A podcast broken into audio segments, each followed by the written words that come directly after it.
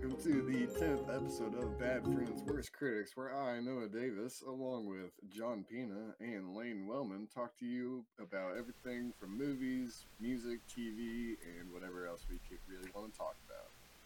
Let's start today Classic. off with some news. Shut up. uh, first piece of news is news that Blumhouse Productions is creating an Exorcist sequel, not a reboot, apparently.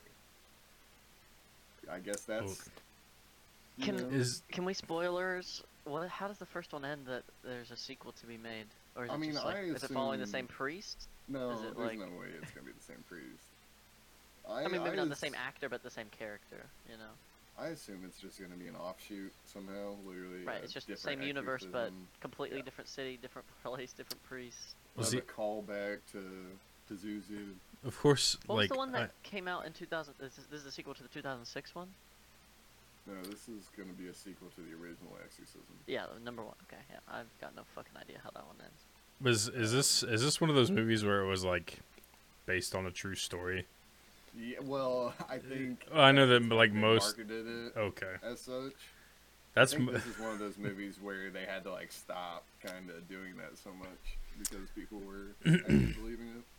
Yeah. That's that's funny that you could be like this is based on a true story, but also here's the sequel. it's, like, it's like why Well, didn't you just? be a true- Ah, I guess so. There could be another true story. Come on, man. Uh, I think it's actually. Is it based on a book? The original. It is based might on a novel. Yeah, the original is based on a novel, so maybe it's a sequel novel. Maybe there's a sequel there. Uh, Okay. Who knows, really? Uh, Blumhouse likes to make that horror money, and doesn't look like they're gonna stop.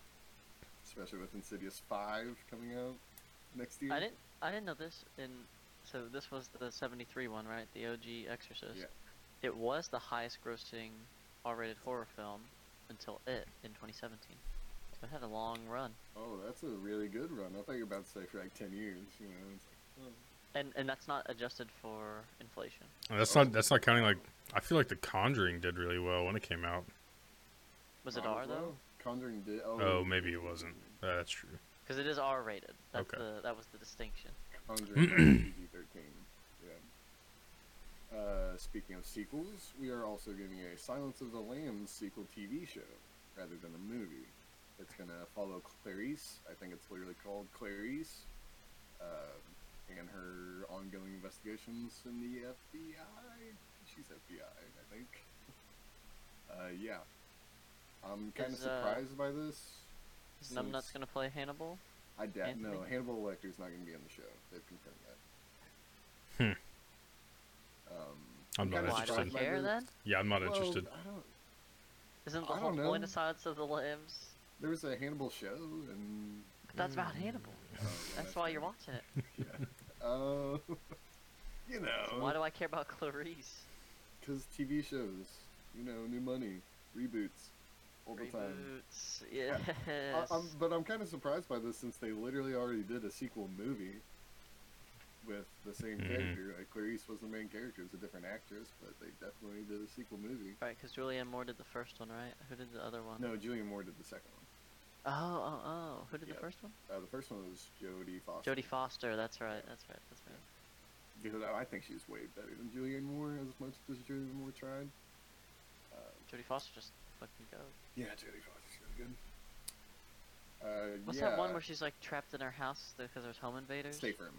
Nice. Yeah, that was it. Home Alone? that's David. That's probably my least favorite David Fincher movie. Panic Room, brother. Come Panic on. Room. Uh, Sorry, I'm so sorry. You know, I know there's a Safe Room movie. I know there's a movie called Safe Room. Just Yes. because Panic Room. The young Kristen Stewart and Jared Leto, dude. Oh, The dynamic classic. duo. classic. okay, uh, kind of not really in our purview of news, but according to the new stimulus bill that Congress signed into law, that whole $600 we're getting, it also includes a tidbit where it makes pirating movies a felony. Which felonies are like for the serious ones, you know, like multiple pounds of drug trafficking or murder. And I, I also- don't see. Stealing Hollywood's money. I, yeah, I don't see how me streaming a movie or downloading a movie off the site is equivalent at all to murder or something like that or actual theft. I mean, to be fair, not that I ever am on the sides of these corporations or entities, but like, they already existed for like DVD plagiarizing, right? Where you just like rip a DVD. There was always those warnings that were like two hundred fifty thousand dollar federal fine, up to five years in federal prison. FBI. Don't fucking do it. and I feel like this is just the same thing for streaming. So yeah, they've just They converted it to streaming. They'll they'll get my eight dollars now for sure. I guess is how they're looking at it. You know what I mean? yeah, I'm gonna feel grateful about giving them the money now. yeah, well, I, exactly. I didn't go to prison, so Yeah. that's worth the money there. Um, I fucking hate everything, man. I mean, come on, it's the dystopia we live in right now. It's great. True. Okay, MGM, after trying to sell James Bond to multiple streaming services, including Netflix, for upwards of $600 million, uh, after that and those negotiations failed, apparently they're looking to sell their whole production department. So, James Bond movies might be produced by some other people who won't have the stranglehold on that series anymore. Um, No more Daniel Craig. Smile. Even well, yeah, well, this confirmed. was his last one. But I'm actually like really curious to know what MGM's financials look like since one movie deal fell through, and they're like, "Well, sell it all." Game over. Sorry, Game- Are they trying to sell everything for 600 mil now, or is that like? no, now it's probably even more. Yeah. it's James Bond on top of everything. I was just wondering if they realized like it was like okay, we tried to sell one movie for 600 mil, and so like all right, we'll just fucking take everything. But yeah, it's Uh, probably like no. I I assume they'll up it now even more since you have the future rights to James Bond. right. So it'll probably be like a billion dollars just for James Bond, a couple billion just for James Bond. So I'm looking because I guess they're a publicly traded company. So I'm looking at. Oh no, psych! I take it back. Don't don't worry about me. That's the wrong Okay. MGM. Nice, got him. I was like, I'm looking at their annual reports and they look like they're doing pretty good. But these are the. MGM uh, like resort affiliates and not the yeah, MGM. see, yeah, they're keeping all that stuff. Yeah. I assume they're going to keep everything else MGM. They're literally just looking for their production department, movie production, TV production, just gone. And I'm interested to see who the bidders would be, whether it be Sony or even Netflix, something like that. Because James Bond being a Netflix exclusive series would be pretty, pretty pivotal, honestly. Yeah. Uh, we have news that Ready Player 2, the recent novel that came out, which is a sequel to Ready Player 1, is getting its own movie. It's like Ready Player 1. I didn't see it. I did not care for that movie. Okay. John. Did you guys see it? Uh, I did see Ready Player One. I'm still looking at this MGM. so so so the MGM parent company is called MGM Holdings. Okay. and the earliest I can find of how much revenue they've made is 2019, and it looks like their film content made about 600 mil, their television content made about 470, The price tag And then- of all James Bond. and then the quote unquote media networks are about 460. And it doesn't show me any operating costs here on this little statistic, so I don't know how much, but you go back to 2017, you can find operating costs, and uh, basically their net income was about 600 mil. So, not too great, considering that's the cost of like three movies. That's the cost of James Bond streaming. right, right. Yeah. No Time to Die. Their whole year's profit. they Yikes. want to make in one movie.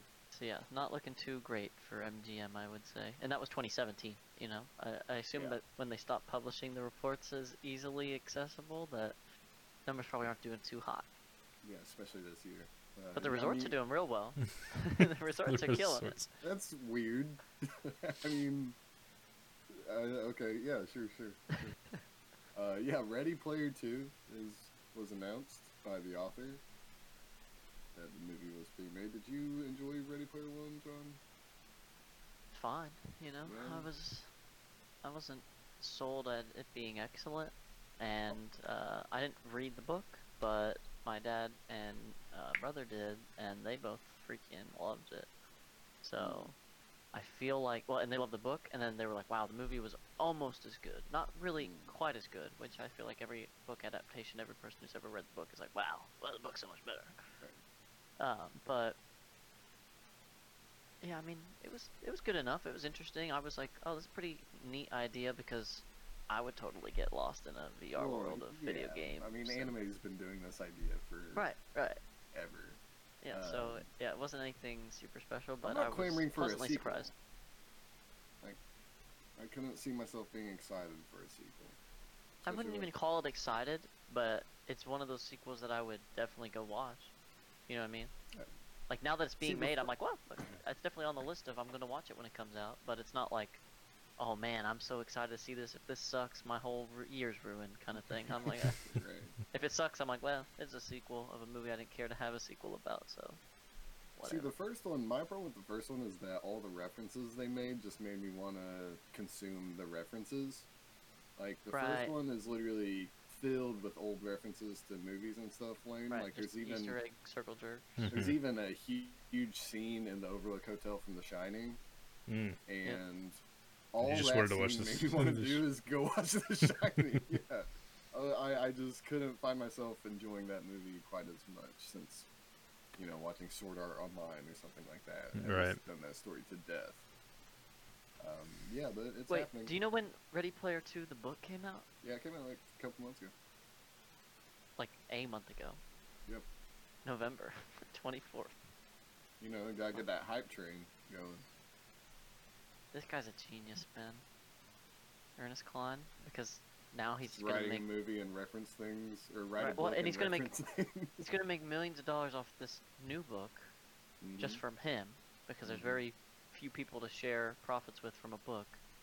And then he also, I'm sure, when they did the movie deal, kept some of the rights or royalties, you know. So Oh, I bet, yeah. when that ex- also explodes just by the nature of hype. He just had to wait it out until CG got good enough. that Spielberg was like, Dude, okay. and he's from Ashland, Ohio. No. I was like, wait, cool. No, not cool. Uh, okay.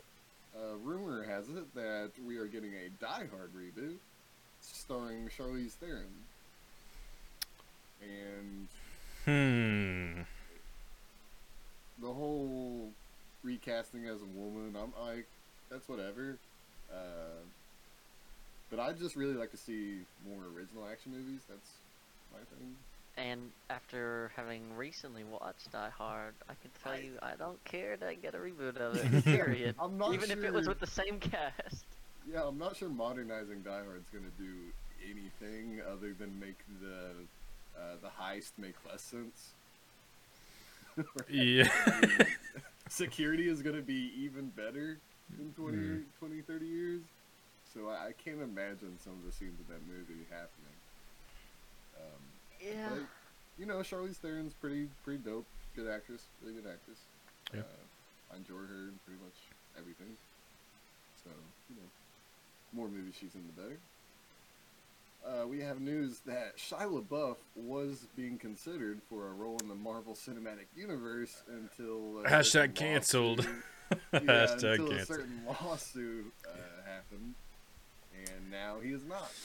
Oh, Shia. Oh, Shia. Uh, So wait, what? Uh, why is he canceled? So his K. girlfriend. Twigs, Yeah. the singer FKA Twigs, uh, sued him, is suing him for being abusive or something. Yeah, it's I don't basically know. I didn't read the whole thing. But And it's it's been a couple of weeks at least, and I don't think he said anything about it. he hasn't. I mean, not that he's like a very like I don't I don't I don't follow him on anything, so I don't think that he posts a lot to begin with. But He doesn't. I don't think. but when I feel like when certain allegations arise and you're not saying anything, it kind of says something about it, maybe. Yeah. Uh, I think Shia LaBeouf uh, has quit the internet ever since his uh, 4chan debacle. Do you guys remember that one? Mhm. Where I- uh, he will. Okay, Lynn, you need to look up. I think internet Oh, just re- just remind me, because it's uh, when he posted when he did a live stream of He him just just standing real life standing. yeah. and people could talk to him and yell at him. And then he did it where he live streamed a flag, and 4chan found the flag based on the cloud pattern and the shadows, and they took down his flag and put a Pepe the Frog flag. Oh my Like, it was- There's a lot of things. That Yeah, I guess I'd- I think Internet Historian has a really good video on it. Okay. But I mean, that was only like a year after the whole like Nike just do it real thing that he was doing, Yeah. right? Where he like took people's random things and just acted them all out. Oh, the college class thing. Yeah. yeah, So I was just like, Mm. eh. He had his little hype moment, and I don't. It doesn't surprise me at all that he's got emotional problems and yeah. I'm just lashes to out see, physically. uh, So I'm, I'm curious to see who he'd play in the MCU. Uh, I feel like the MCU's the the amount of available characters on the Mar- Marvel roster that are known to the public is dwindling. I think every year Marvel's gonna just have to pull out and be like, "Oh, you know this guy? He's, he's classic." year." yeah. He, he had Uh, the one comic strip, and that was it. It wasn't even a magazine. It was just a strip in the newspaper. Until they obviously Yeah. bring in X Men and Fantastic Four, I, I feel as though some of their originals are gonna be a little obscure. So I'm wondering who Shia LaBeouf was gonna play. Maybe he was just gonna be a like shield agent or something. Hmm. Yeah, Not even like a-. I'm just thinking, Uh, what what what else besides like a cop, which you know that's what shield agents are, would could, uh, like a hairy, angry white man play ex that cop. isn't already taken up? Ex-cop. isn't already taken up. He's an ex cop who doesn't follow the rules, and he becomes a superhero. The thing. I really. Uh, and apparently, I read this the other day, and it, I'm kind of making the connection. Joseph Gordon-Levitt is apparently joining the MCU, so in my mind, I think those two guys could play the same role. So I'm wondering if there's. there's but a I little would switcheroo. much rather watch Joseph Gordon-Levitt do it. Yeah, I just assumed there might have been a little roster. What's the last Yeah. movie he's been in? I feel like the last one He I've seen that I directed can one, remember right? That like was- 50-50. I can't remember. I thought that he. I mean, maybe this is not recent anymore, but he like directed a movie and was also like cast himself in it. Classic. But I can't remember. He was Classic in actor. Snowden. That's right. That forever Some ago, though, right? some movie called 7500. Never heard of? Uh, 7500 that was what? that was 2019. I don't, I don't know. I couldn't tell. Just it's called 7500. He's a co-pilot. dollars. Everything seems normal. The budget was five million dollars. It's a German movie. Oh, Don't know why he's in it at all. He's desperate. Uh, and then there's Project 9/11? Power, which looks like a Jamie Foxx movie on Netflix. No, Project Power. Yeah, yeah, yeah, yeah, yeah. It's where you take a drug and you get superpowers. And he's in that. Ah, I think he plays a cop in that. I really do. Uh, Yeah, some Yeah, actors not they they in find their niche and then they just go with it. Right. Right. Joseph you was can a cop. only play Robin in Was Dark Joseph Knight Gordon-Levitt- once. In Star Wars: The Last Jedi. Uh, he was a voice in Knives Out. Someone says. Someone says from chat. Thank you. Uh, I didn't see Knives Out, stormtrooper Or. Oh Knives yeah, he was fine. Detective Hard Rock apparently. And I swear to God, he just directed a movie. I'm not crazy. I mean, they. Well, how about you find the movie? I'm trying. trying. 'cause- 'cause Director. Right now, you're coming off as crazy. you're fucking nut job, dude. Psychopath. I'm def- I'm definitely crazy. This guy definitely directed this movie, dude, for sure. Are you even thinking of the right JGL? yeah, honestly, dude. You're thinking of Neil Patrick Oh, Harris. You Maybe idiot. he's he's currently directing Mm. uh, a new R-rated comedy slash musical that he's also starring in.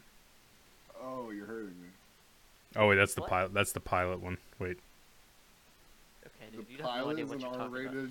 is there another pilot? Movie. Plot kept under wraps, described as an R-rated musical comedy about the misadventures of two pilots. It's uh, JGL and Channing Tatum. That's not it. What a no weird way. The German movie with people. five million dollar budget. There's no way. What a weird pairing. Okay, so he just he he went from being Robin to doing a bunch of cop stuff, and now apparently he's into into being a pilot. That's his new thing. Yeah. And actually, when he was Robin, he was a cop, so it was a That's true. whammy, That's true. And he's like, I've I've played this role too many times. It's time for something new. Pilot. Uh, yeah, okay. Uh, apparently, Sony is developing three movies and seven TV shows based off their Sony Interactive properties, meaning their video games. Um, Wait, one more time. I need to interrupt to Yeah, break no, uh, breaking news for Hunter. In 2009, he was also uh, Cobra Commander in uh, GI Yes, Joe video game. He wasn't recasted. No, it was in a movie. Oh, this is for the video game, so maybe he was also in the movies. Question mark. Because he played a desert uh, storm soldier who Oh, got yeah. blown up and became Cobra Commander. Yep, that's it. 2009, GI Joe: Rise of Cobra.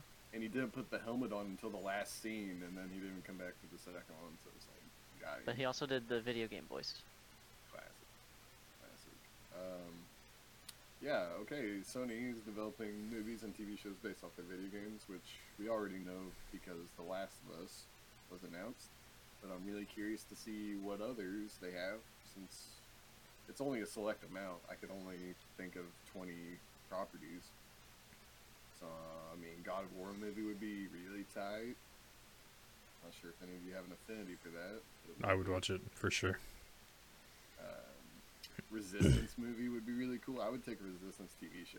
I would actually throw all my money at that. Ratchet and Clank, the movie. No, that failed super fucking hard. That lost so much. That movie lost so much money that Sony sold its animation department for the most part. I forgot that they made that movie. I, d- I don't even know if looks I watched it. It looks fantastic, but it's a bad movie. It's boring. There's nothing to it. But like the smoke effects and the particle effects, all that stuff, stellar. You think they still hold up? This 2016. Mm, yeah, that's true. Four years in CG is like a hundred years. and and it was it's a budget of like 20 mil. You know. no, so its it's like- animation was amazing. It's definitely good. Uh, like explosions specifically. You just look up an explosion from the movie. you'll you'll know. Okay, Uh, what other yeah, Sony they- games are there? I don't even. I mean, they could do their PS2 games like uh, Sly Siphon Cooper the movie. or Sly Cooper. They announced the movie, and then Yeah, I that never happened because I Ratchet and. Clank. It literally got scrapped the day that they yeah? fucking bombed. Pretty much, yeah. The week that Ratchet and Clank bombed, they just quit talking about the Sly Cooper stuff. Um, and then apparently it was supposed to be a TV show being auctioned off to Netflix, but that was two years ago. So, yeah, but they could, uh, I guess, Uncharted movie might be Oh, right. falling into this umbrella. Uh, they could do uh, Killzone, Horizon Zero Dawn. I think that's that game's title. Mm.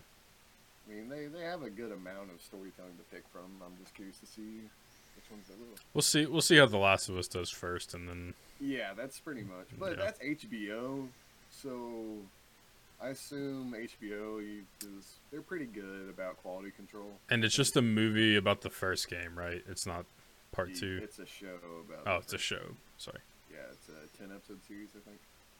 Okay. Um, yeah, but again, I'll HBO watch it. did give us the last season of Game of Thrones, so it's like uh, who knows. I'll watch it. I'm sure it'll be fine.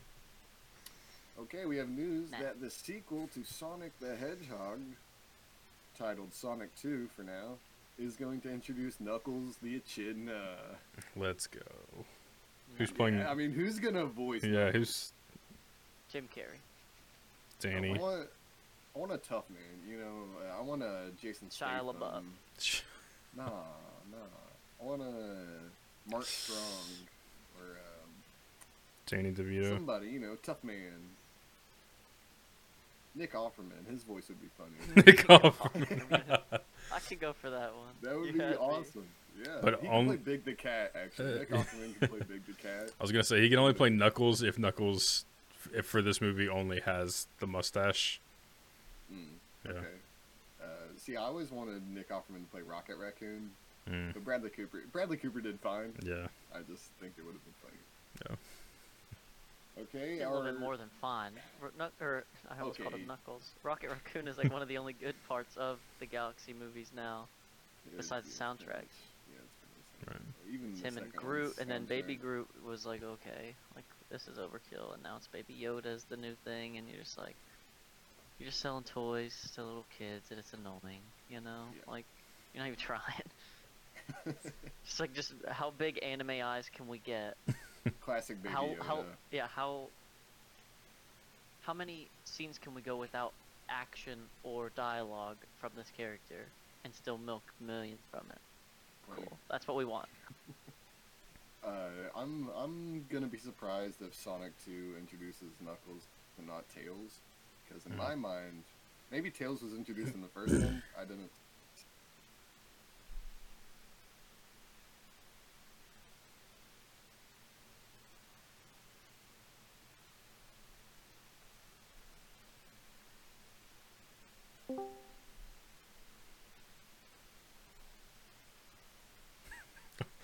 Don't know what happened there. Updated his Discord. It updated by itself. Yeah. Technical difficulties. We're good. We're still streaming. Uh, yep. We're good. Okay, Cool. keep the show rolling, baby. nice. Didn't miss a beat. Anyways, Um, Tails in the first one. Yeah, that's one. Tails. Yeah, I don't know if he's in the first one. I didn't watch it, so I He don't know. definitely could be like after credits or something. But Tails appeared first in the video games, so oh, well. Yeah, I'd much rather just have Tails and Knuckles, but I mean, I'll take both. yeah, give me both. Or oh, give me an edgy R-rated Shadow the Hedgehog where he's got two Uzis, he's got Yeah. a motorcycle, just like the PS2 game. It'd be great. Yeah. It'd be cool. I'm down. Uh, yeah, get uh Robert Rodriguez to direct it, something like that. Be perfect. oh wait, no. Apparently Tails was in the movie, Who played Tails? Who played Tails? but I just apparently it's like the last scene of the movie. Oh, Tails I is- bet you. God I damn it. He's like, oh hey Miles, and Tails is like, Let's see, exactly how it would go. Sonic. Miles movie. Prower. I think maybe it's just like a like a cameo, like no Ah. voice lines or anything. Very end, yeah, tease. Okay. Alright, so we might have Tails and Knuckles in the sequel. So I actually. I might watch the first one just for the second one, honestly. No, I told you. It looks like Colleen O'Shaughnessy. O'Shaughnessy. That's a. No idea who the fuck that is. That's all I got. That's all I Yeah, got. I don't know who that is. Okay. She's done some um, anime voiceovers. She was uh, Jazz in Danny Phantom. I don't know which one Jazz is. I don't know. I don't know either. I just know Danny Phantom. Uh, yeah, and then a bunch of stuff I've never heard of. Okay, and our last piece of news uh, is that CBS All Access is to be rebranded next year as Paramount Plus. Paramount Plus will encompass all Viacom Paramount productions, so CBS, uh, MTV, VH1, uh, Comedy. I don't know if Comedy Central's Viacom. Comedy Central might be Viacom. Uh, and other properties. I specifically For the small price tag of fourteen ninety nine a month, you can get I've been Paramount waiting. Plus. I've been waiting for CBS All Access to rebrand, but I didn't think they could pick a worse name, and uh, they kind of did. They kind of definitely did. Paramount Plus. Again, what was the other one that's like Disney Plus but just after Discovery Disney Plus. Discovery Plus? Yeah, that's Well, that the one one. makes sense because the DIS. D, like I can see it. Right. And they're just see that. hoping to steal the revenue from accidental misclicks. I get it. Yeah. But Paramount Plus though, I don't like just that. stay, just putting plus on your fucking brand name is like one of the laziest pieces. Like it's not even plus. There's no extras. It's the same shit. Yep. Well, CBS All Access as opposed to CBS apparently. you you just weren't getting all the access from CBS. That's all you needed the app. Um, I'm pretty sure I called this weeks ago, but whatever. Just like Hulu's going to change its name someday. Yeah, It, it, it'll take longer, to. but Hulu's going to change its name. Uh, yeah, Paramount Plus. That's a terrible name. I don't think Paramount has any. I don't think the word Paramount has any leeway in the consumer market these days. Nope. I, I don't Mm, think. yes. Oh, Paramount movies. It's kind of. Oh, oh, the uh, the mountain with the stars. That's what I think. No, it's a little. nothing to it. It's the it's the Walt Disney Castle that you're thinking of. Oh, Hmm. okay, yeah, yeah, yeah. And uh, yeah, that's the last piece of news. You can uh, move on if you want. Mm, I don't. We'll just sit here. All right, we'll stay on Yep. the news. We'll Goodbye, make up everybody. news. I'll make up news. I got you. Uh, here at the Fake News Podcast, Oh god, no. Fake News Network. That would be the best marketing if we call ourselves the fake news podcast. We get tons of people listening. I think. Fake News Network, dude. Yeah, fake news network. Uh, anyways, we had two weeks since the last episode, and I did as I did the same thing I do every week, dude. It's just been so much wow, so much wow, and in between, even at the same time as playing WoW, I just did two things really. I would either listen to music, and the only music I listened to really past two weeks. Um, Go Emma ahead. Rosa. no, not really. Um, it was this. Um, so I don't know if I've talked about Square Peg Round Hole on the podcast. I know Yeah. I've talked to John about it. It's like a percussion influenced rock. Ensemble. It's a rock band, but it's like a drum set player, a vibraphone player, and a keyboard player. Um, Yeah, everyone everyone's got their vibraphone yeah, right. player Um, friend that they know. Oh yeah. Well, I got Call my it's cool. vibraphone It's cool. my It's cool. closet. It's cool. It's cool. yeah, It's cool. call up Timmy Vibraphone and he just jams. Um, but anyways, trolls. Um, two of the guys. actually the friend that plays vibraphone. Uh, I hate both of you. Um, two of the guys from that band have like an indie rock band um, that have a few songs out uh, called Caracara. That's the band name. Um, they have an EP that came out in 2019 called Better EP. It's only three songs, um, but I've basically just been listening to that on repeat. Most notably, the song Better. That song has been like, I've probably listened to that like a thousand times in two weeks. It's been insane. Um, How do you spell this band's name? C A R A C A R A, one word. Uh, one word. Yeah. I was looking at Kara Kara that was two words, and I was Yeah. like, they got a lot of Caro music. Caro Benito. Caracara has not a lot of songs, um, but really good. Um, nothing super special, but uh, and then what I've been watching, uh, Hell's Kitchen, a lot of Hell's Kitchen, a lot of Community. Um, finally, trying to get through all of Community. Just started season four. Wish me luck. I I mean I'm only like one to two episodes into season four, and um, Sounds like you watched three other full seasons. You so far? Yeah.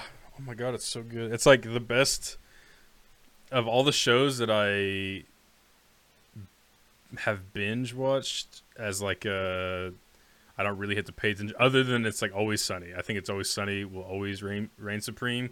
But community's number two. It officially beats like The Office and Parks and Rec and Letterkenny for me. Um, say that now. okay. So I I mean I could probably just watch the first two seasons nonstop. Oh yeah. Yeah. Oh yeah. Um, yeah, my my whole thing. Yeah, my whole thing with Community is, I, you know, other people have either It's Always Sunny or like The Office, where they just like literally know every episode, every line, and it's like always a gem to them. hmm And that's how the first, even the third season of Mm-hmm. Community is for me. All the way, the first three, I'm just like, I could literally rewatch these at any time and laugh every single time. Yeah. Um, whereas like even it's always sunny, I like it, but there's episodes that I don't particularly care about that I would skip from seasons. Oh my god. I okay. And like there's really excellent episodes. Like again, I think it's always sunny has higher highs. Like I've almost pissed myself laughing in a couple of those episodes. like the fucking uh, uh, milk steak, uh, people's knees when they're filling out Charlie's uh, Dating, portfolio. yeah. yeah. And yeah, little green ghouls. You're like, what? yeah, it's so good. Um, you know, in the the courtroom episode, the serial defense. Like, there's a ton of good episodes that I just like know little every piece about. But I don't know. Community, it's like, it's the whole meta thing. It's not just like, it's not just trying to be funny. It's like, it's not even making trying to make you think. Like, it's not some Rick and Morty. You need a really high IQ to get this. But it's just like, they'll just make some like deep cut reference or something, and Mm, you might miss it, and that's totally cool too. But you can like rewatch it a thousand times and find something new every time. right. Um.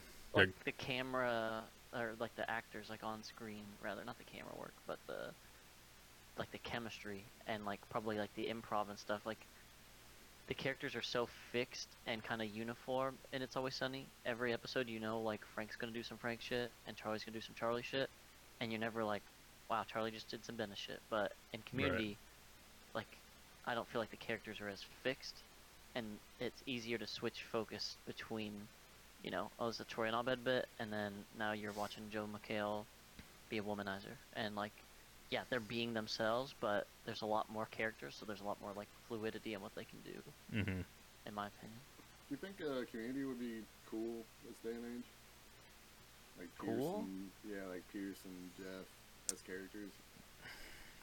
Define cool? I I don't know, like uh, not canceled. Oh I th- no, no. I mean, if it's always sunny, can keep going. You know what I mean? Like, see. I don't know because I feel like the Office. way more off color shit. I feel like The Office made a lot of jokes early on, and there's always the argument like, "Oh, The Office would not survive today because of those jokes." Which, but with I Community, mean, The I, barely survived anyways. and Yeah. Community didn't survive anyways. So Yeah. I, my my question's kind of moved, but man, I don't know, Um 'cause because I, yeah, I don't know. I honestly, I don't know. Um, one of the things I didn't particularly like about did did they have an end planned? Because it felt like the season three finale was like a little too. six seasons and I I guess I, I I know that, but it like season three felt like so like, and it doesn't make sense because you know it's like junior year, so there's still at least a whole other year of school to do. But I don't know. Season three, the finale felt like I can't. I mean, I watched it literally last night. I can't even remember like particularly what like makes me think that um, it felt so like f- like finale ish. Um, but yeah, it was like weird to me. But Uh, It well, is- I, it's- I would assume that's because Dan Harmon probably knew he was getting fired. Right. And figured, well, might as well. do this in my last What, why did he even get fired? What was it? Uh, Differences, and I think he was a raging alcoholic at the time. So that'll it do it. That'll Yeah, do it. Him and NBC had some arguments, I believe. Um, Um, and I'm But- sure Chevy Chase on set didn't make it any better. Right. But with season three, I've loved like the whole like Chang is like the just like the supreme ruler of the school, and he's like got the dean kidnapped, and you know he's got like the child army as his Yeah. security guards. Like that whole like plot line was pretty good. Um, yeah, so at least the first three seasons, really enjoy. Uh, I will update you as I continue. Um, Yeah. I mean, We- We still need to know how many deaths the supernatural twins are. Dude, I haven't. I haven't even. We still haven't finished season five. It's just been Well, on like, You haven't hold. watched the real finale yet? No. No. At least make it to the real finale, and then Yeah. you can like. Just Then I can your hands stop. of it. Um, I started rewatching Letterkenny as well. I don't think. I, I think John hated Letterkenny. No, I don't know if you ever watched it. Letterkenny's it. got to be the worst show I've ever watched. Letterkenny's and I hate not. you for liking it. I hate you for liking it. That's fine. it. It's fine. I respect that. He's a call. He's a college educated white man. Of course, he likes Letterkenny. True. yeah. True. Um, yeah, that's about all I did. Um, that one album and Community, basically. Uh, John, sorry, I was reading chat. John, go. Yeah, uh, so I found from someone else's, uh, and I don't know if I actually talked to either of you all about this thing, and I'm not gonna remember the name because uh, it was uh, like two weeks ago now. Uh, but there was this like Spotify thing uh, that someone made. It's like a little bot, and you oh I Oh it. yeah, yeah, yeah. Judge my Spotify yeah. and you log in with your Spotify and it looks at all the songs you've listened to, the number of plays and stuff, and then it just like shits on you for listening to whatever you listen to. Um, it's pretty funny. I, I liked it, but someone was like posting on Instagram their little judge my Spotify, and uh, uh, we've talked about this band now a million times, but um, Jack Antonoff, the guy who helped Taylor Swift with the folklore album that we talked about last time, Mhm. has a band called the Bleachers. That's like an indie pop band. Um, and they have an MTV Unplugged session. I didn't know, and that album is on Spotify. And so I listened to the whole thing, and there's like three songs I cannot stop listening to. Uh, so I've listened to those songs on repeat for the last two weeks. Those three songs, and that is it, as far as music I've listened to. Now, prior to me discovering that, I listened to the uh, dot demo, the Burn One, Tap One, Zone One, or whatever the fuck it's Yeah. called. Hmm. Yeah. Um, Burn Terrible One, name. Tap In, Zone Out. That's it. Yeah, I can't remember. Uh, yeah, but uh, it was actually pretty good. I liked it a lot. Mhm. Uh, again, it's kind of more. There's a couple songs I'm gonna listen to, and the rest I'm gonna throw away. But it, it was pretty good. Um, and then obviously we listened to Moonchild, uh, Little Ghost, but uh, we won't talk about that yet. But besides that, uh, I watched. Uh, shoot, I watched Soul that just came out. Uh, Pixar new movie. Without spoilers, what do you think? It was really good. I liked it a lot. It was interesting.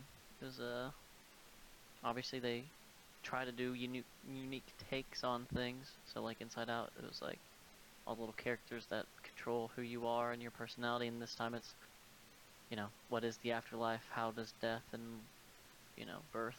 How are those things work in the universe or whatever? To you know basically explain to little kids, and it was really nicely done. It was really interesting. Um, and there's a it's like it's about the jazz musician who dies, and you know he doesn't want to die and go like he's like kind of in limbo basically, and uh, at limbo he basically sneaks out of limbo and goes to like the birthing center where like all the little like where the babies get their personalities before they go to Earth, uh, and there's like his partner basically uh, for the whole movie the you know, supporting actress who I don't remember plays it, but is like just one of the personalities who can never get her final thing to go to Earth. So he's like helping her find her thing, and you know, Wonderful Life, classic. yeah, that's it. Uh, but yeah, so uh, yeah, it was pretty good. I liked it. Uh, the ending was mids. I think it could have ended better, but other than that, it was worth watching. And I was, you know, I was really hyped for it because it's got all the things I like about Pixar animation. It touches a really interesting subject, and it's about jazz musicians, which I think I've now had like four different suggestions about various things jazz. So yeah, it was cool. I liked You don't even it. know Um, jazz is. yeah, dude. I don't. Ooh, can I recommend Uh, a jazz album? Uh, Larry Maybe. Love. No, I'm just kidding. Fuck you. I'm just kidding. Larry Lovestein in the Velvet Revival. That one. Um, Oh. but yeah, you should do the how bad your Spotify is. I think that'd be actually just like a. I actually did mine. Tell me, just tell me real quick what your percentage was. Percentage, how remember- basic, how remember. basic. No, I don't remember getting a percentage. it says you are blank, basic. Is this a website? Where do I Yeah, yeah. I'll, I'll link it. I'll link it. Yeah, you do that. I'll, I'll Um, do it live on stream. Live on stream. Nice. A Uh, you should get it. I sent it in your Discord DMs. I'm also gonna put it just in case anyone wants to watch it. Put it in the chat. But yeah, it's uh, it's funny. And uh, yeah. Besides that, I really, if I did watch something, oh, I watched the end to Mando. That's what I did. just the end. Uh, yeah, I, I couldn't bring myself like an to watch idiot. the middle episodes. I did not care.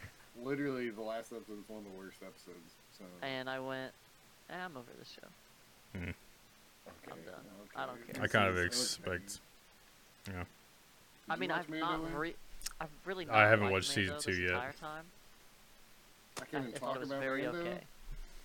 You can talk about it. I don't care. No, I can't. Not in the way my notes are set up because they're about like the episode. I, dude, Uh, I, I don't watch Mando really for the story. I watch it because it's shot super well, and I like the. Yeah. I, I like looking at it. I could watch Mando on mute, and I would be happy.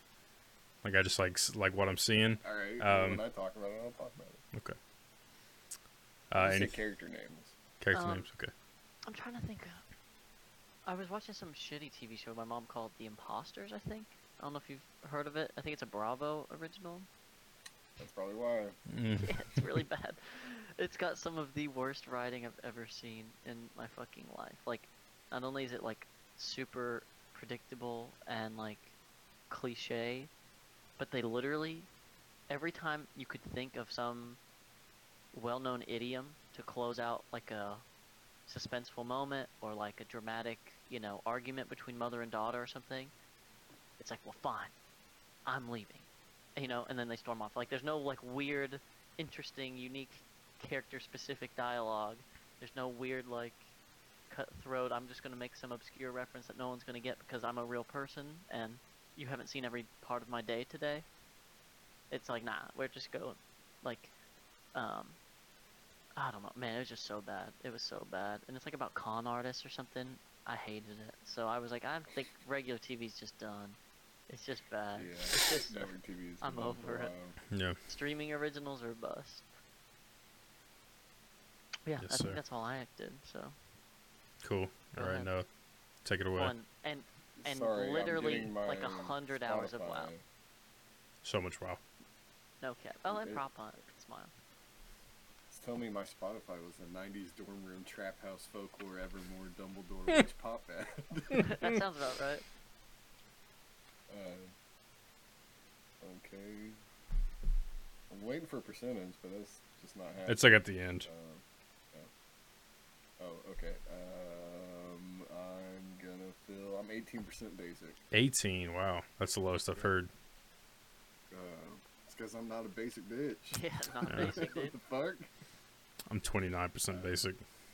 Oh my god. Can this be this? This should be a new standard instead of like your signs or whatever. You know, astrology. It should be like. Just a What was basic your, what was your yeah what was what was your percentage on this uh What's your Shit. basic percentage? yeah it's like oh I'm 29% basic it's like who we're not compatible sorry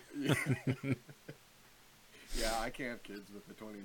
Mhm. Oh, I- I'm I the- I'm forgot- the I forgot. 64. My judge my Spotify made me fuck marry Kill, and it was J Cole, Oh, Logic, and yeah. Watsky. oh I can't remember oh fuck Mine was uh, St. John House and Chains and Korn.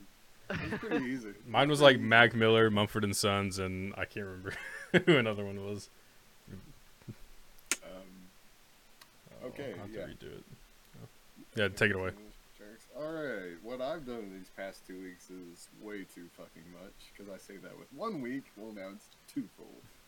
Uh, I watched the Queen's Gambit, which is the Netflix Oh. original miniseries that just came out Mhm. a few weeks ago. Uh, really good. Uh, last episode's a little boring, but it's definitely worth a watch. And the, the acting is from the main actress is pretty impeccable. The directing's the directing is a classical, just conveniently good direction and shots. There's nothing you can really complain about. It's not like it's trying to be edgy or new or anything like that. Um, and it's some of it's set in Lexington, Kentucky, which is ooh I was did not know kind that of weird. Yeah, I was watching it and it just said Lexington. I was like, okay, whatever. And then it said New Circle Road. I was like, wait, Get out of my head. hold on. Uh, yeah, uh, pretty good.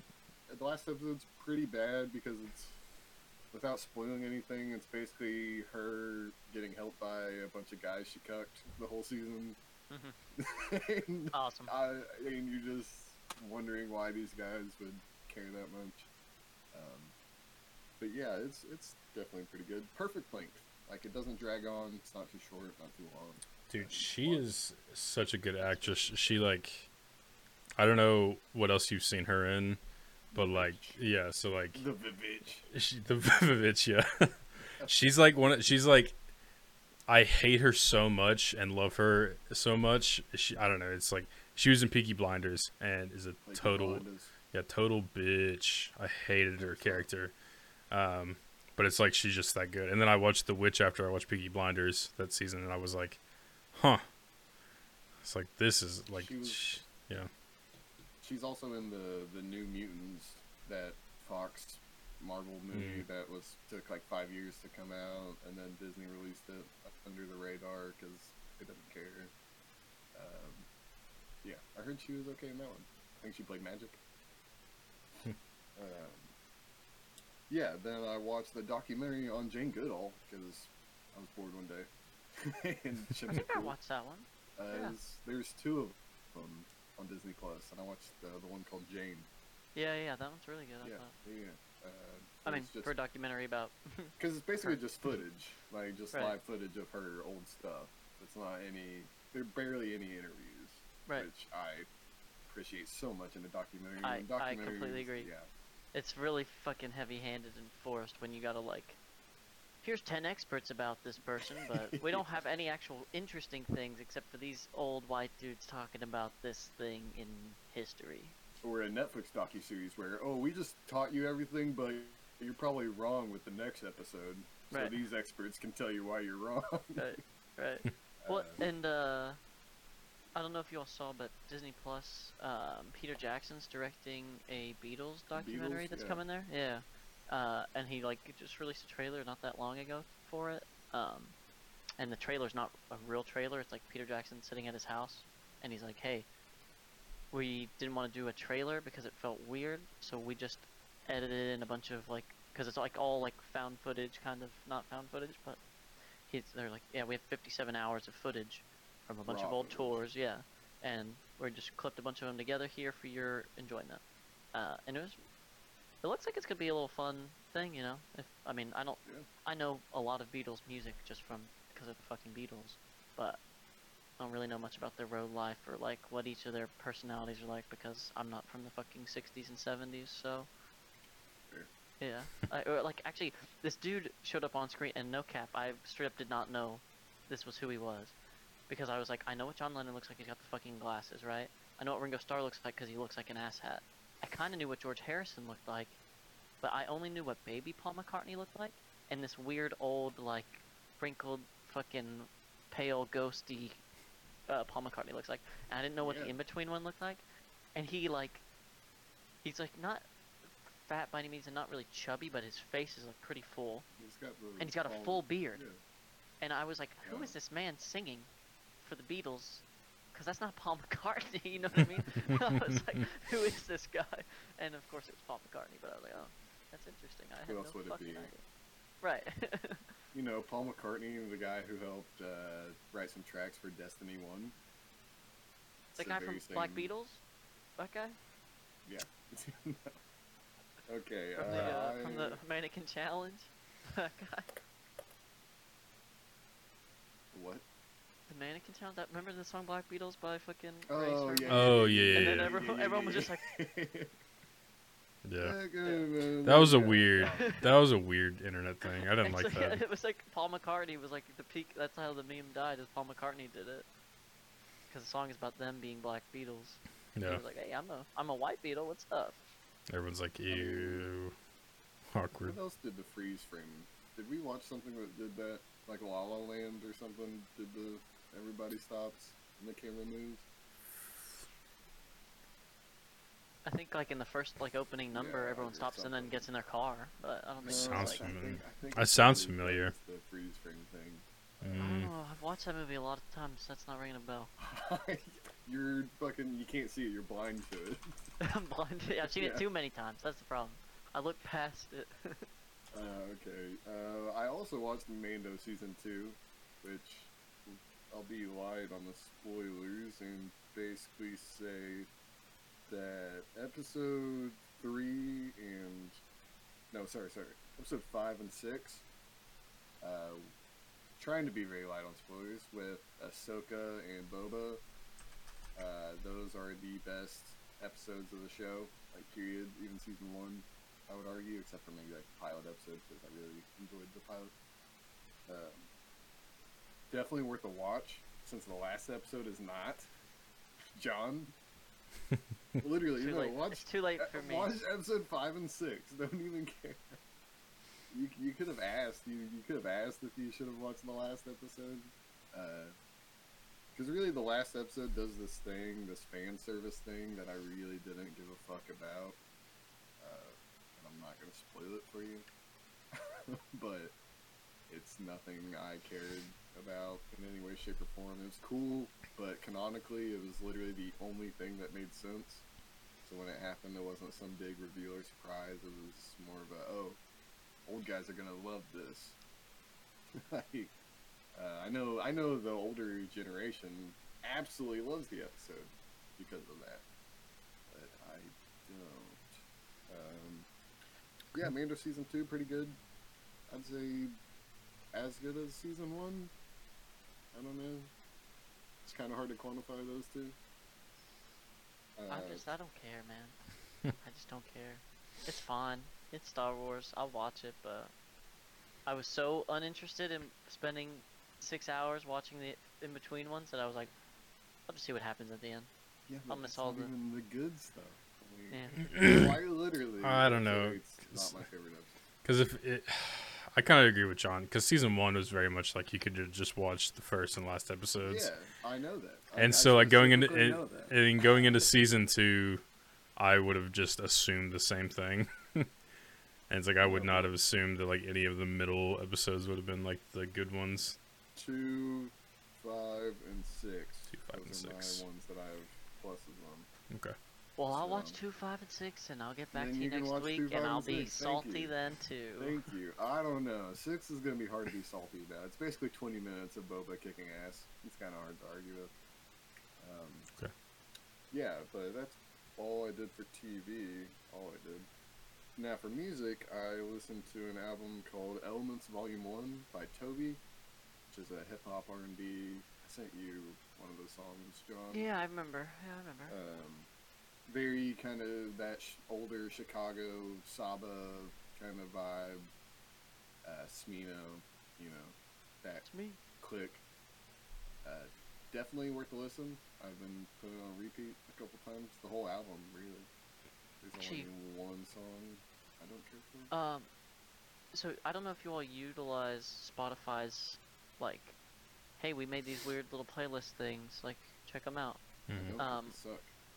Well, I generally agree with that st- sentiment, but I saw a new one that I had not seen before. It's called On Record. I don't know if you've seen this playlist that it curates for you.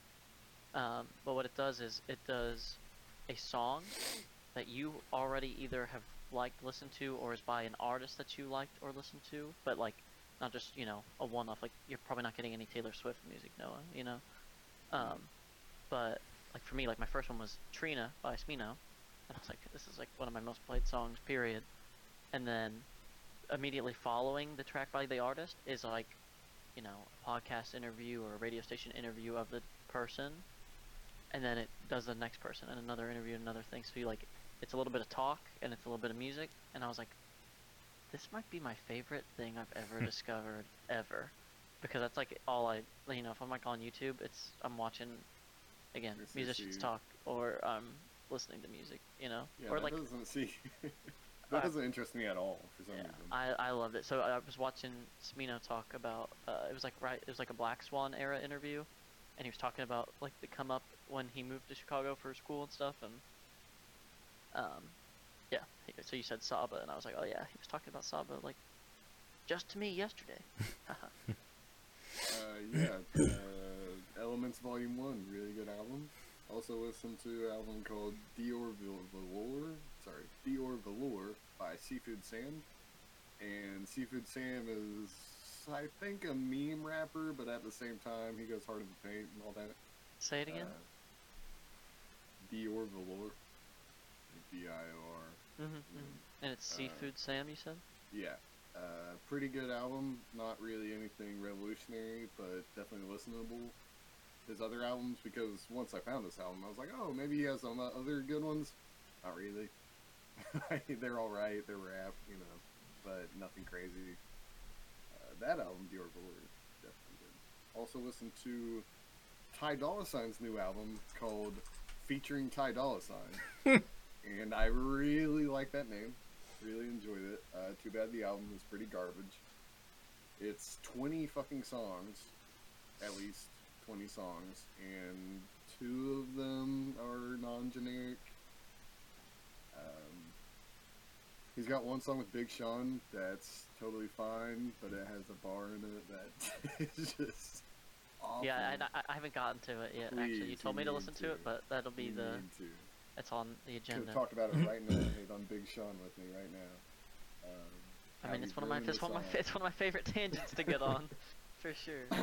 There's even a song in the album where Ty Dolla Sign says he doesn't sing on generic shit, but half the fucking album. One of the songs is produced by DJ Mustard, so the fact On that Ty Dolla, beat. yeah, and the fact that Ty Dolla Sign says he doesn't sing on anything generic, but has DJ Mustard on his album is, I think, says enough. Really. Are you gonna make your uh? Um, no, I'm not gonna put you on the spot like that. Never mind. I'll take it back. okay. Uh, then there's one good song actually that I will recommend. Universe, featuring Kehlani. That's the Kehlani. Is amazing. There's Yeah, I a mean, Ty Dolla uh, amazing, but this is a bad Jhené. Aiko song, right? On there? Yeah, it's alright. It's okay. I I don't know. I, I shouldn't put them in the same group, but they're really similar artists to me. Kehlani You and should her, and definitely put them in the same group because I was I know, about but it to just feels weird Jhené because- Aiko because they're like so tied together. I feel like just like I I don't, say their are they- are they both? that different. I don't I don't know where they're from actually, but I feel like they all collaborate with all the Chicago people, so I want to put them in do. that Chicago group. But I don't know if they're actually from Chicago or not. I don't know, but their music's very similar, so there's I'm looking. pretty decent reason. Jhené like is a- from L.A. and uh, Kehlani is from uh, San Francisco, Bayside.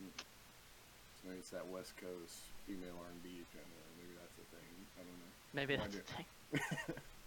uh, and I actually think that's it since I have too many notes on Mando. Nobody wants Mando. I I told you. watch Mando. I Talk about No, it. you Talk about. didn't. Okay, hey, I'll watch all of it, and next week we can talk about Mando. Thank you. Okay. Yeah. Thank you. That's all right. Um, actually, I mean, you just have to watch episode five and six. Okay. Okay, I'm gonna watch all of it, but it's and the fine. last episode. I'm gonna watch two, five, and six.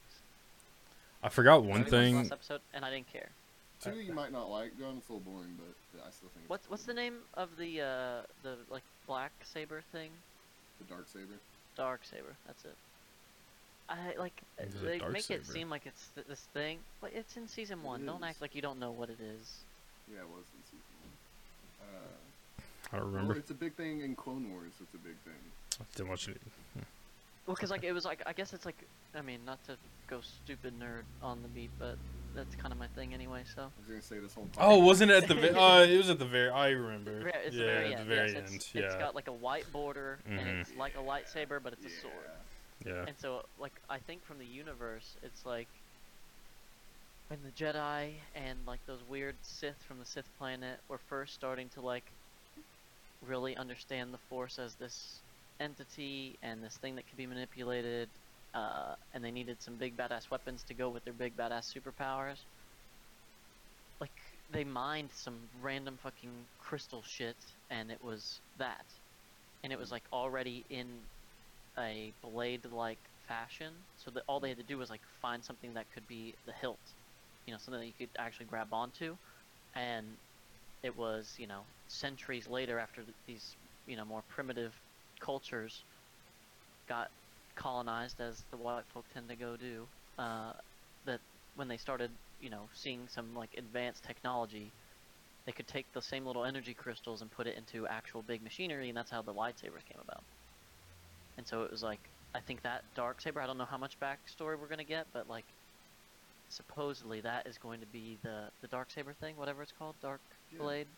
I know, but That like, that's going to be like, uh, oh, it's a really ancient relic from these ancient times. Yeah, well, but it's not actually. That's the whole thing. like the Mandalorians, I'm pretty sure like co-opted that. Like they stole it from one of their conquests, and then the Oh, leader was yeah. like, only the leader gets to wield this. But the whole thing is just like, I don't care. I know all this information. I didn't care at all. I was like, I. Okay. Cool. Yeah, but Clone Wars, being invested in the Clone Wars. And, I care more about uh, Moff Gideon than I care about any of Mando or Baby Yoda or Ahsoka Tano or like Okay, okay, but watching Clone Wars and then seeing Bo Katan fucking in live action and her armor is literally shot for shot of Clone Wars to the point that I was like, this isn't animated, right? Like, that was so awesome to me uh, when you just see Bo Katan on the screen. That was literally worth the whole season, really. Uh, but then they went and did Ahsoka and Boba, right, too. So. I would say I- I- I- Mando's you're big- definitely for you're- Clone Wars watchers. you're a big Boba Fett guy, aren't you? I forgot. No, I'm more of a Jango Fett. Oh, okay. Because I was like, I didn't care about against the Boba. grain. I didn't, I didn't care about Boba being in the show either. I was like, cool. Yeah, but Boba's played by the guy who played Jango, so it's a win-win for me. I see. I see. While we're talking about Star Wars, I feel like this is a good time to mention again that season or episode nine was the best movie. Yes, And let's uh, mention that again for the billionth time. yeah, I was just thinking Uh, there was something in the news that I wanted to say. Solo is actually good and misunderstood. I don't remember what it was. I can't even. Oh, it was gonna be it, when you were talking about the Shia LaBeouf MCU thing. Hmm. I wanted something to the Could be effect of. Well, I was thinking instead of just going on Disney Plus, what they'll do is they'll put it on Quibi, and then no one has to watch the canceled guy on his new MCU TV show. There you go. Thank God. I was I was worried we weren't gonna get everything. We need the rest of the show. Um, I also- Quibi I would like- episode nine. Yeah, I would like to say that uh, we could use like twenty five thousand dollars. Uh, Just At least. because I need it. at least, Yeah. yeah, we need it. Um, it, back to this segment, act for real. Um, a dishonorable mention. I forgot that John and I both did this. I know because we did it at the same time. I, I guess Eminem dropped B side to "Music to Be Murdered By." Um, it was garbage. I, I didn't get through like Oh, really? more than like a song. Like I clicked through some of the songs I thought were gonna be good, and they were all trash. This was he, this dude needs to retire. The man hasn't released a good album since he started selling his music to Call of Duty. But yeah, and that was But like John, John even yeah, he was like, dude, like at least the Dr. Dre one could have been good, but like no, it was just trash. It was all yeah, bad. I don't. doubt it Dishonorable mention. Uh, Eminem sucks, and yeah, that's it. Eminem, if you're listening, stop making music, Yeah. Yeah. please. Unless for my sake. unless you give us a day one fifty thousand stand. dollars, then you can keep releasing music. Yeah. But Buy that's that's Quibi it. for us, and we'll call it even, Steve. Yeah. Uh, dude, he'll he'll release an album in a couple years, and it'll be like his old stuff, and he'll pull a Cudi where people will be like, "Oh, this is actually good," even though it's really not. It just sounds like bullshit. Yeah. It's gonna be classic. That's all I Alright, have to say uh, that's that's no, that's all I did for the uh, two weeks. Alrighty, well, we've got a movie I don't want to talk about, and an album Ooh. that was fun. So, up first is the Episode movie I don't want to talk about Die Hard. Uh, what did you think, Elaine? Um. Because you, you you had told me you hadn't seen it, right? That was kind Yeah, of y- well, you know it's weird. I I started it, and then as I was watching it, I was like, there are definitely scenes in this throughout that I've seen before. Um, but it is my first time watching the whole movie like together. All the way through. Um, I don't yeah, I really. Don't think I'd watched, Good. Sorry, I was just saying I don't think I'd watched the first twenty minutes. Yeah. Yeah, it's whatever. Um, Because I always caught it on TV. There's no way Right, I was gonna right. catch it at the right. I really don't like action movies. I. It's just like one, dude. Get fucked. No. it's like you guys aren't watching the good one. It's like, but they're all the same. It's like all You know predictable. Like I know it's like Uh, the good guy Wait, who- is whose, pi- whose pick is it next? We didn't even talk about. yours. you. Because Yeah, it's you. okay, We didn't because talk about because it because I thought you. no, I, I I didn't even know. Oh, we have to do, we have to was gonna- double up now. no, It's no, got to no, be get- John get and ready. Noah. Get ready. I was gonna say Noah, you can pick the movie if you pick an action movie that you think I would like. Oh shit! That's tough. Because you See, said you haven't even harder watched the good I- ones. That's- Well, I mean, you haven't. So just I pick one of the good ones. one- Yeah, put you on the There's a lot spot, you son of a bitch.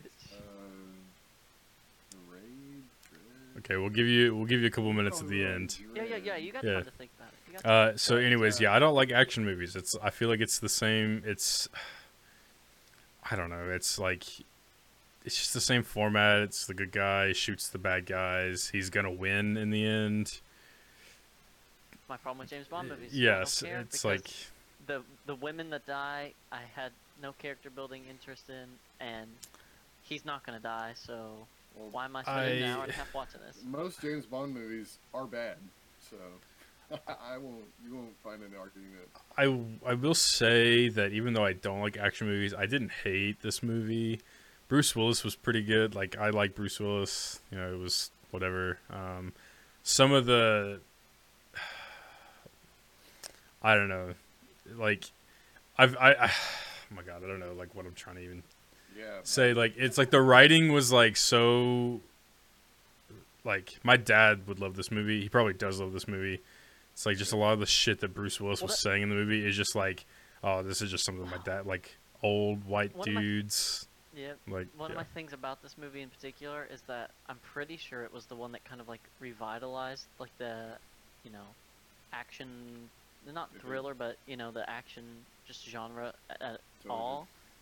So when you Mhm. find things are cliche in this movie, it's probably because It this was It- innovative, and yeah. everyone else was like, "Holy shit, we can just do a big explosion in the background and have the main character run away from it, and it looks dope as hell." No kidding. Um, You know? 2001. Yeah. I so yeah, yeah, literally, it's just like I've seen it a hundred times now, so I'm sorry I didn't watch this one first, but it doesn't yeah, I kind of, I kind of like that was kind of the grain of salt was that like I knew that this movie was old as fuck, and everything that I've seen since then, since when this movie came out, probably just copied Die Hard. So I was like, Die Hard was probably the first one to do all this, so it gets a pass it's on like a lot of summer blockbuster, blockbuster. You know, it's like it had all the characteristic tropes of if it's going to be an '80s action movie. Like apparently Arnold uh, Schwarzenegger and uh, Sylvester Stallone turned down Bruce Willis's part before Bruce Willis took it. So you're yeah, like, Bruce Willis was a pretty not known TV actor before this. Mhm. right. So it's just like, yeah, go fucking figure that. You know, it turned out to what it was going to be when those people were, you know, rumored to be a part of it at the time that they were like literally peak hype.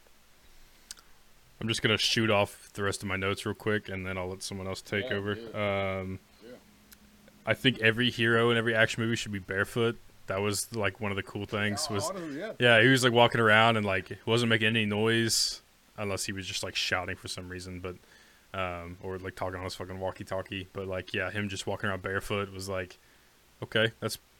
I know he didn't do it intentionally, but it was like that's pretty smart. Right. You you just like no one can hear It you. makes more sense than than someone with like combat boots sneaking Yeah. up on a guy like with metal graters under the like. Right. Yeah. There's no way you're gonna snap someone's Right. neck. But if you're barefoot, I totally buy that. Um, I thought all the gunfights, dude. I just hate watching action movies where like Old the gun guys are like holding the guns like way down here and just like spraying. It's like, Well, that's old gunfights. Okay. yeah, I hate that shit. They've gotten a lot It's better. so bad. I hate that. Like I was like, th- if you had just like just picked up, I, I don't know shit about shooting guns, but I feel like if you just like picked it up a little bit and like looked down the sight, you probably would have killed all these dudes twenty minutes into the movie instead of like running by once, like shooting and missing all your shots, and then Your problem is your hip firing, bro. Yeah. You gotta aim down sight. um, that was accurate. The spray patterns less. Uh, that was whack. Um, he was a cop. I hate cops. Um, I couldn't get that out of my mind the entire time I was watching this movie. I was like, "Fuck cops." Um, what else? Yeah. Um, Dumb is cool, right?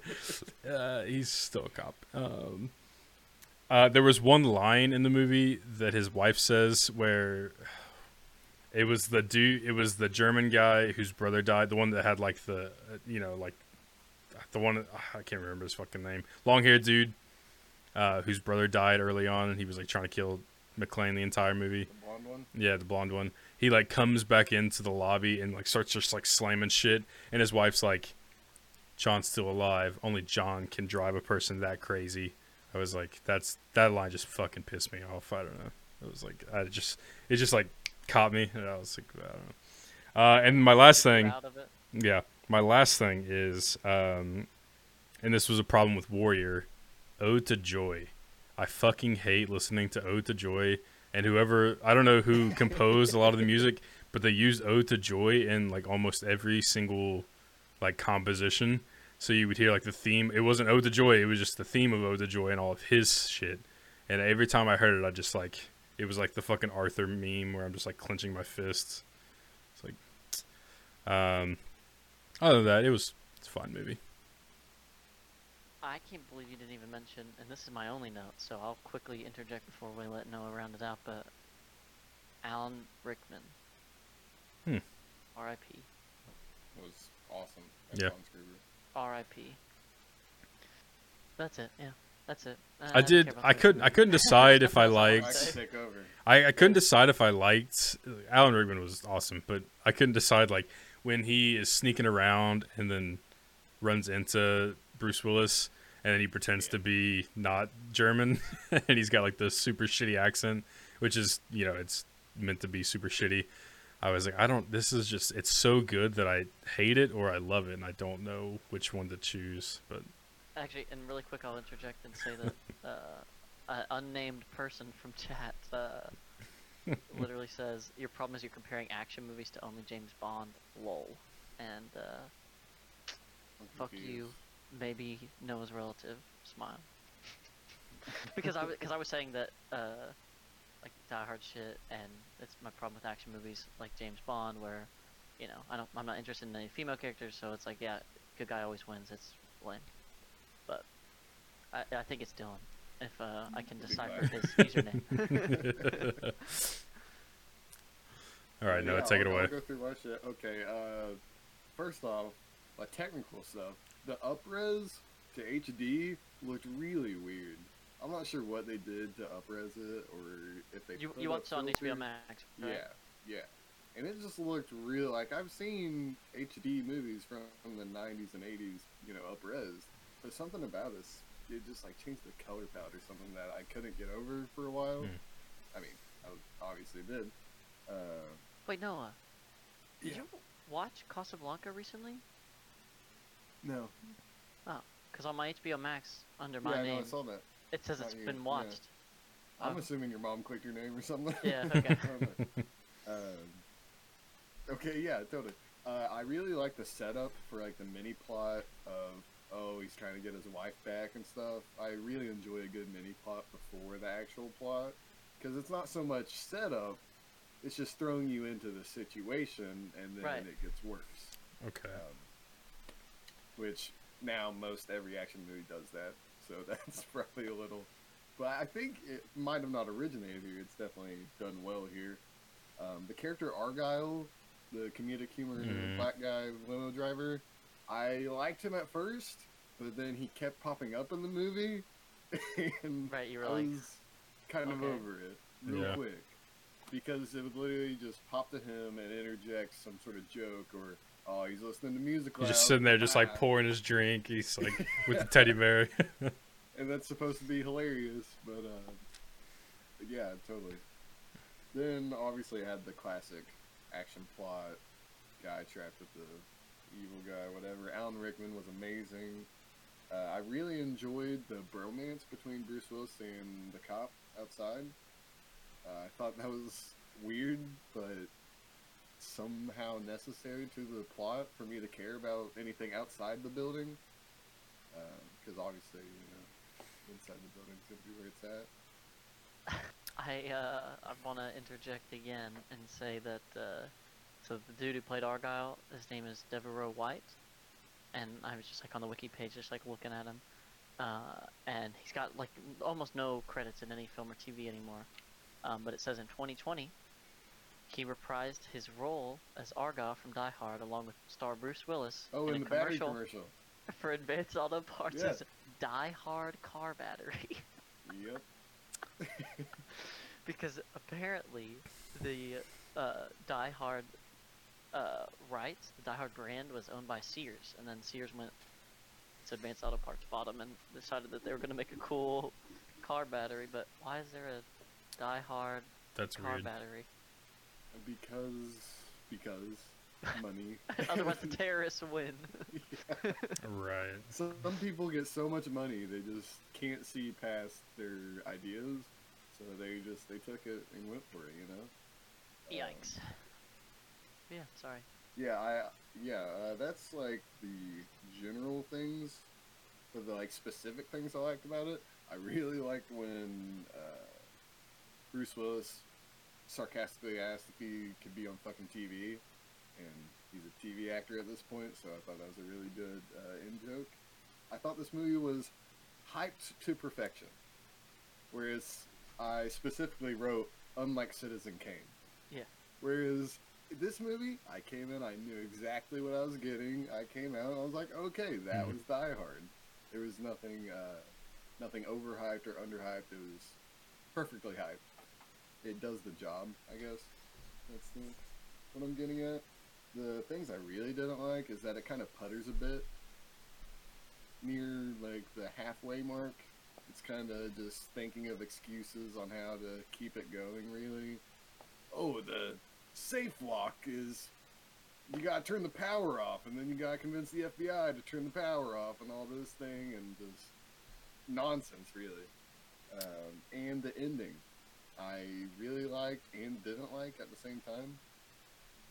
Um, I didn't like because it was kind of cliche happy ending, but at the same time, I liked because that last second where the blonde guy comes out and the cop shoots him, and I'm just like, wait, what the fuck just happened?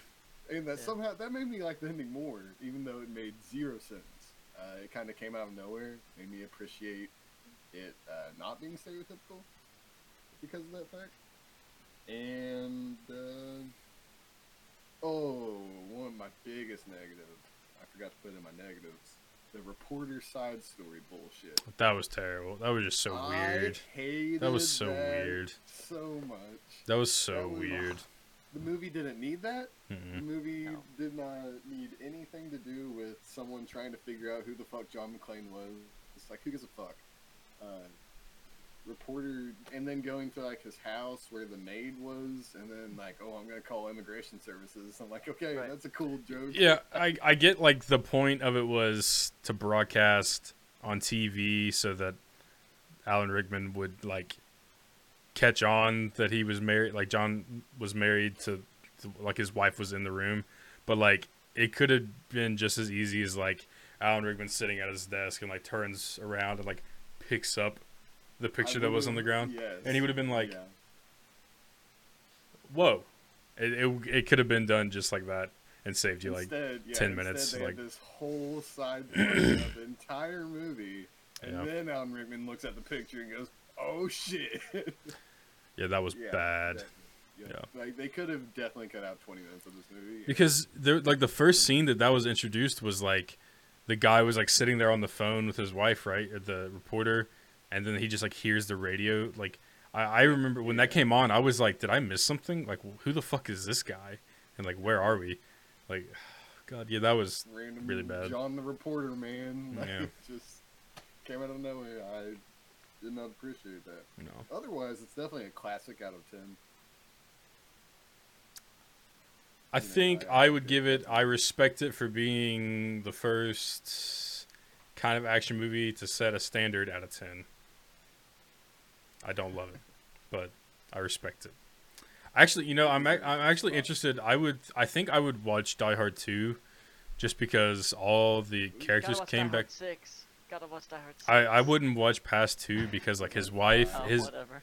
his wife isn't in it. Like the like the cop that he met in the first one isn't in it, but in the second one, those people are all in the movie. I think his wife is only like mentioned maybe, and she's not really like on screen. But I would watch Die. Sam- Go ahead. Sorry, uh, Samuel Jackson is in the second or third one. I think the third like, one. the side. Yeah, because his buddy the yeah, because this guy, this the cop from the first one is his buddy in the second movie. Oh, but it's that's- same actor. No, it's the same actor, same dude. Oh, okay, okay. and that's why I would watch it because like all the it would like all familiar faces. But after the Yeah. second one, I wouldn't watch him. Um, Uh, four Yeah. sucks. Force it, yeah. John, is that your rating? Yeah. Yeah. Just yeah. Mm, No, it's less than a yeah. So Okay. no. No, It's a no okay. out of ten. No out of ten. You No heard out it of here 10. first. Okay. But I mean, that's for numerous It- it reasons that have already been. Is Die Hard the backstory for uh, Unbreakable?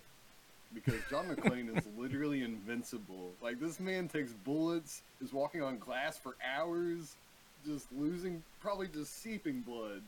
and this man's just whatever. I can go outside and hug my wife. How many oh, times day." and how many times did he like? 80s. How many times did he jump from like? He just like fell a distance to like climbing through a hole or something, or the elevator shaft. the elevator Throws shaft with the off gun. He's like, yeah, and then he's like lowering himself with the fire hose. Like, Yep. oh my god, dude, G- pick another Kinda fucking used gimmick. own trope in Yeah. the movie. Um, Uh, all right. So moving on to Little Ghost, Moonchild. Uh, Uh, yeah. We'll start with Noah. and We'll go reverse order. Uh, yeah, okay. I this is exactly the album I want folklore to be. Uh, Really? Yeah, because I this is like My mind is Norah exploding Jones. with questions This, now. this is like Raveena, Little Dragon, Norah Jones, kind of uh, melancholic music that, and it also has some trippy songs, which I always appreciate. Uh, I have to say that for every album, John. uh, I actually really like this. There were two songs I didn't like. I thought this would definitely be awesome live. Maybe not like a hype live, Yeah, yeah. This would definitely be a nice concert to go to just to. but I think this would definitely be at like a music festival. This would be fantastic live. Mhm. Uh, it's a little one note. It's kind of doesn't really venture out of its area, its safe spaces or anything. But I don't really like. I don't have negatives other than two songs. Which two? Uh, whistling, because it kind of just drug on, and uh, the It's other It's funny because side. it's like one of the shorter ones. well, that was just the other side did drag on. kinda the other side did drag on. Yeah, and the other side, and those are the only two I don't like. Whereas Wise Women and Sweet Love and um, and uh, is it What you're Doing? It's either What You're Doing or handwriting? On For Me. No, no, I have two songs. I just don't know which one like I'm actually thinking of. Right, right, right. Um, yeah, Wise Women, Sweet Love, and On To Me. I think that's the one. That was definitely my top three. All right. What's Lane? Um, yeah, to kind of go off of what Noah said about like it's kind of one note. It's like every a lot of the songs sound the same because it's like the same kind of like melody for a lot of the songs, and I'm fairly certain that a lot of the songs are all in the same key, which can you can change it you can be in the same key and change it up a little bit but they didn't really so it kind of all blends right. together Like they're just yeah they're just like some of the same chords. It's- it's- it doesn't matter if you change the progression if it's. It's you it's kind of like they were like what I imagined was they were like doing like an improv session in the studio, and they would like right, and just and, a lot of songs came from that. and then uh, uh, yeah, it was like they did one. And it was like oh I like this as a song, and then it was like they would do another one, but it was like they wouldn't really they would kind of like dial it this way a little bit, and they were like oh this is a different song, and that's kind of how it went. Um, I also agree that I think that seeing them live, and you should they have a tiny desk on NPR. You should definitely check it out. Um, it's and it's it's awesome. and it sounds just like it, Tiny Desk is like ideal. Like that's how I would want to see them in a concert. Yeah. Um, and it sounds just as good as it does on the album. I think. Um, so I agree. I think I appreciate when artists and bands sound as good live as they do.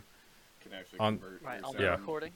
Actually, Um, so not to go back go. and talk about Smino again, but I was gonna say that's probably a flaw with a lot of rappers. Mm. Yeah, the, Smino and the dude who was interviewing him, I don't know his name, but they were talking about, you know, that's a huge problem in rap is that you'll, you know, because like a lot of people, I, I assume a lot of people, because Tristan even made the point of like he just doesn't really think about like the music, like he's just like, oh, I'm listening to music and it's good, or I'm listening to music, it's bad, period, the end.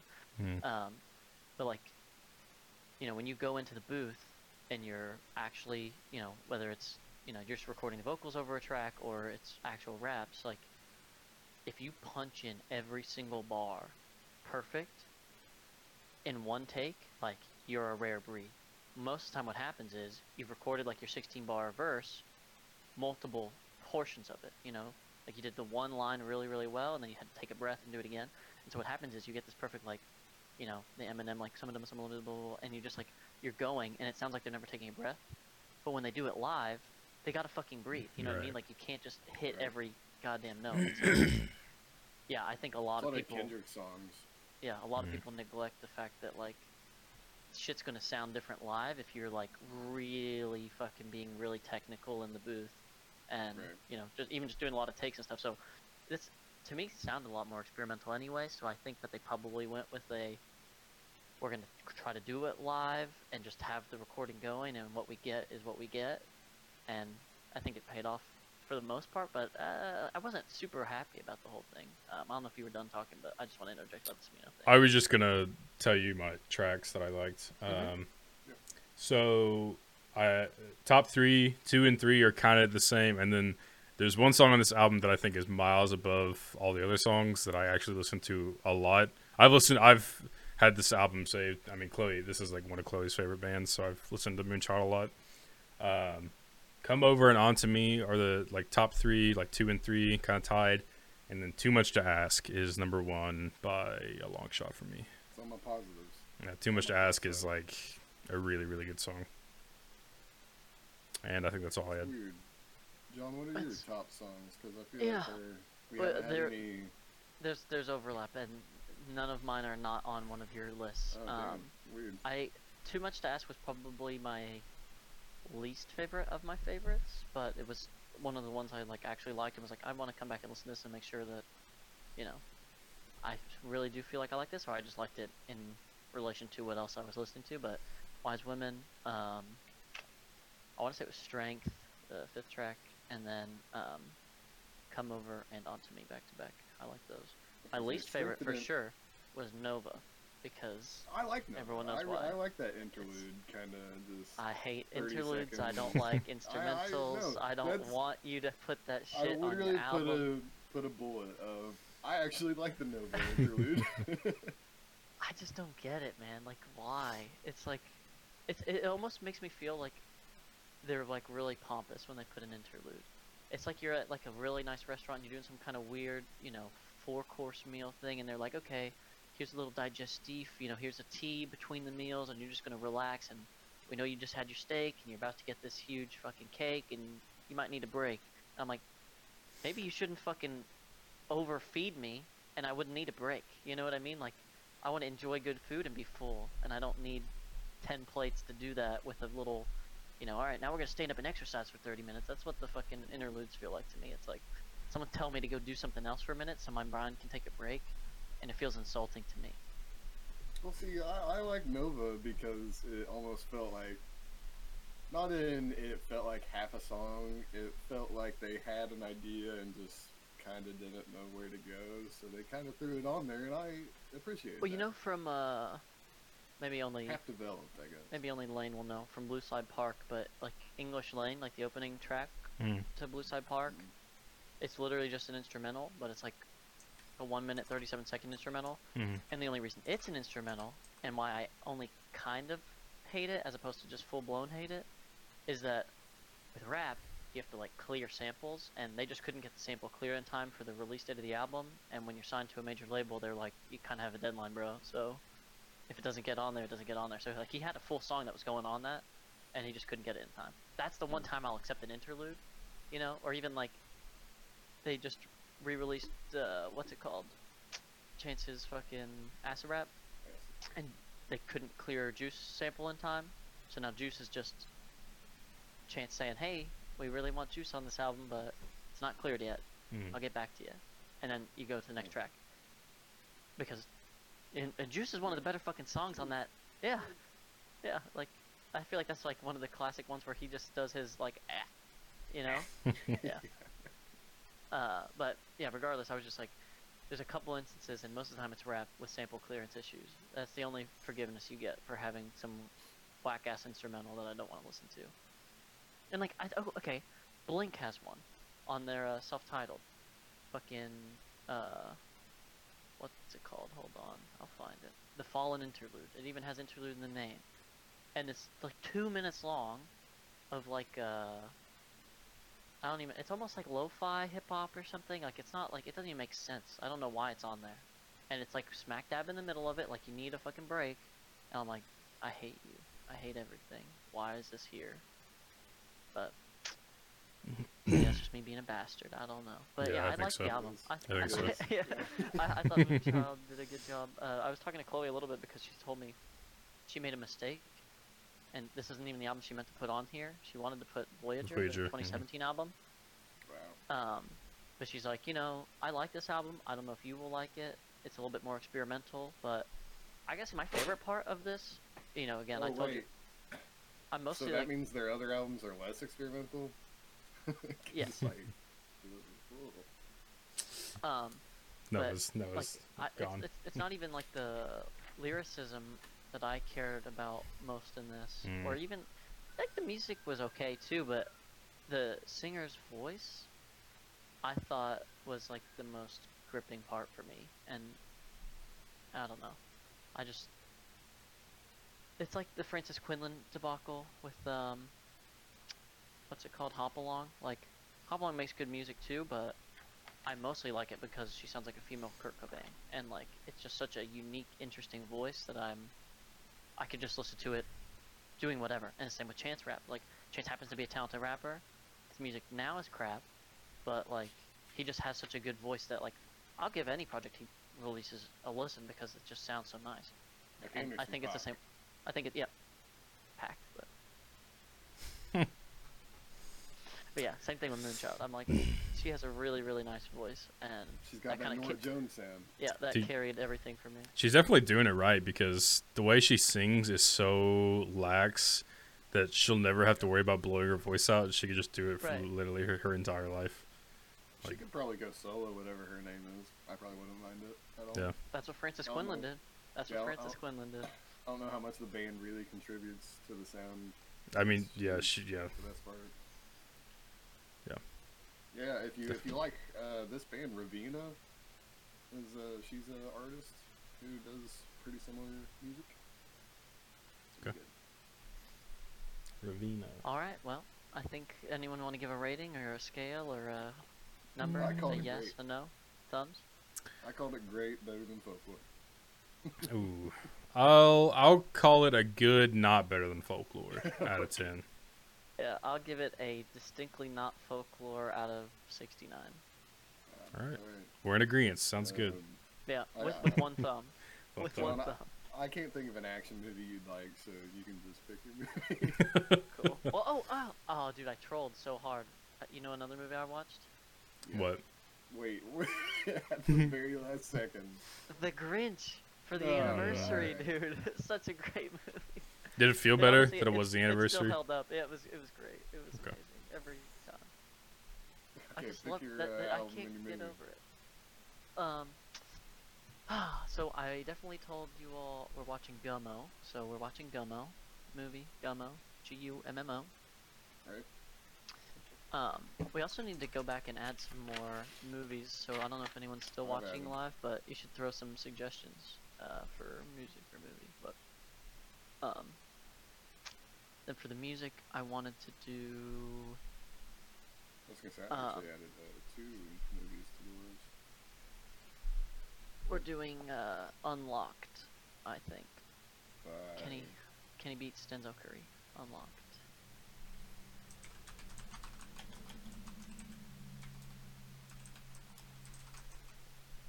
Okay. This is gonna be a weird. Oh, And- we could have done faces with Gummo, so you get the uh, No. tie-in of all the samples. I can give you my review of Faces right now. I, I don't need to listen to that album again. Other than I'd be like, oh, now I'm more depressed than I was when I listened to it when he was alive. Uh, True. Yeah. It's not too late. Do you want to change? That is Nah. Okay. the 10th episode of Bad Friends Worst Critics. Next week we are watching the movie Gummo and listening to the album Unlocked by Kenny Beats and Denzel Curry. I'm Noah Davis along with John Pena, Lane Wellman, and we're out of here. See you next week.